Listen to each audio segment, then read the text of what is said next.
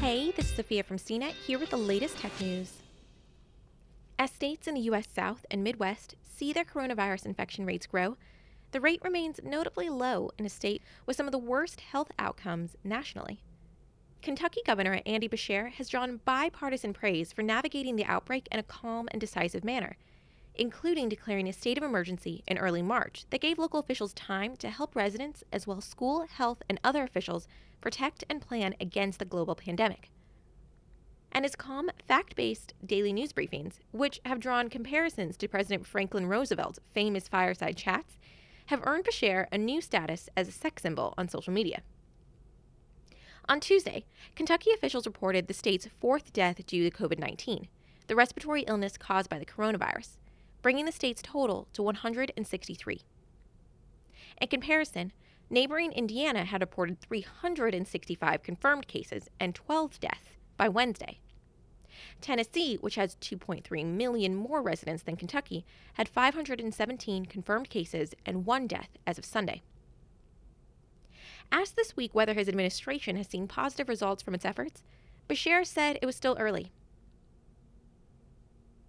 As of last week, state public health leaders reported that about seven percent of COVID nineteen tests conducted in Kentucky had come back positive.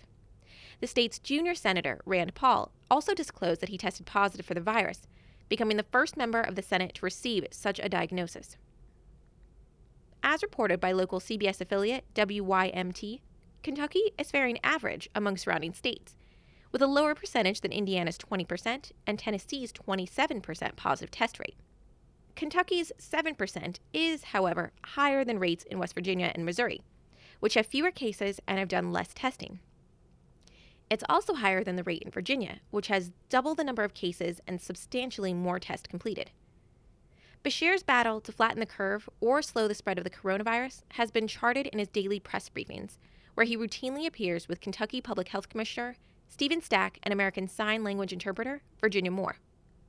Beshear's calm, methodical explanations of the state's efforts to combat the spread, always accompanied by repeated reassurances in the face of panic, have received praise across social media. Republican Robert Stivers, president of the Kentucky State Senate, said earlier this month that the Beshear administration's consistent updates on the state of public health have helped efforts to ensure our public health groups are prepared for this situation. Although both the Kentucky House and Senate had been considering measures to restrict executive branch power in the weeks prior to Beshear's COVID nineteen response, Republican David Osborne, Kentucky Speaker of the House, more recently pledged to aid Beshear's efforts. He said he thinks the governor has the authority he needs to take action, but the state assembly is prepared to step in with additional support if necessary. Other influential Republican voices have also chimed in with support, including former Kentucky House Speaker Jeff Hoover, who tweeted that Beshear has done a masterful job in this unprecedented public health crisis. Following a conversation with Beshear, U S Senate Majority Leader Mitch McConnell called on U S Health and Human Services Secretary Alex Azar in a Tuesday release provided to C net, asking Azar to back the governor's efforts to obtain supplies.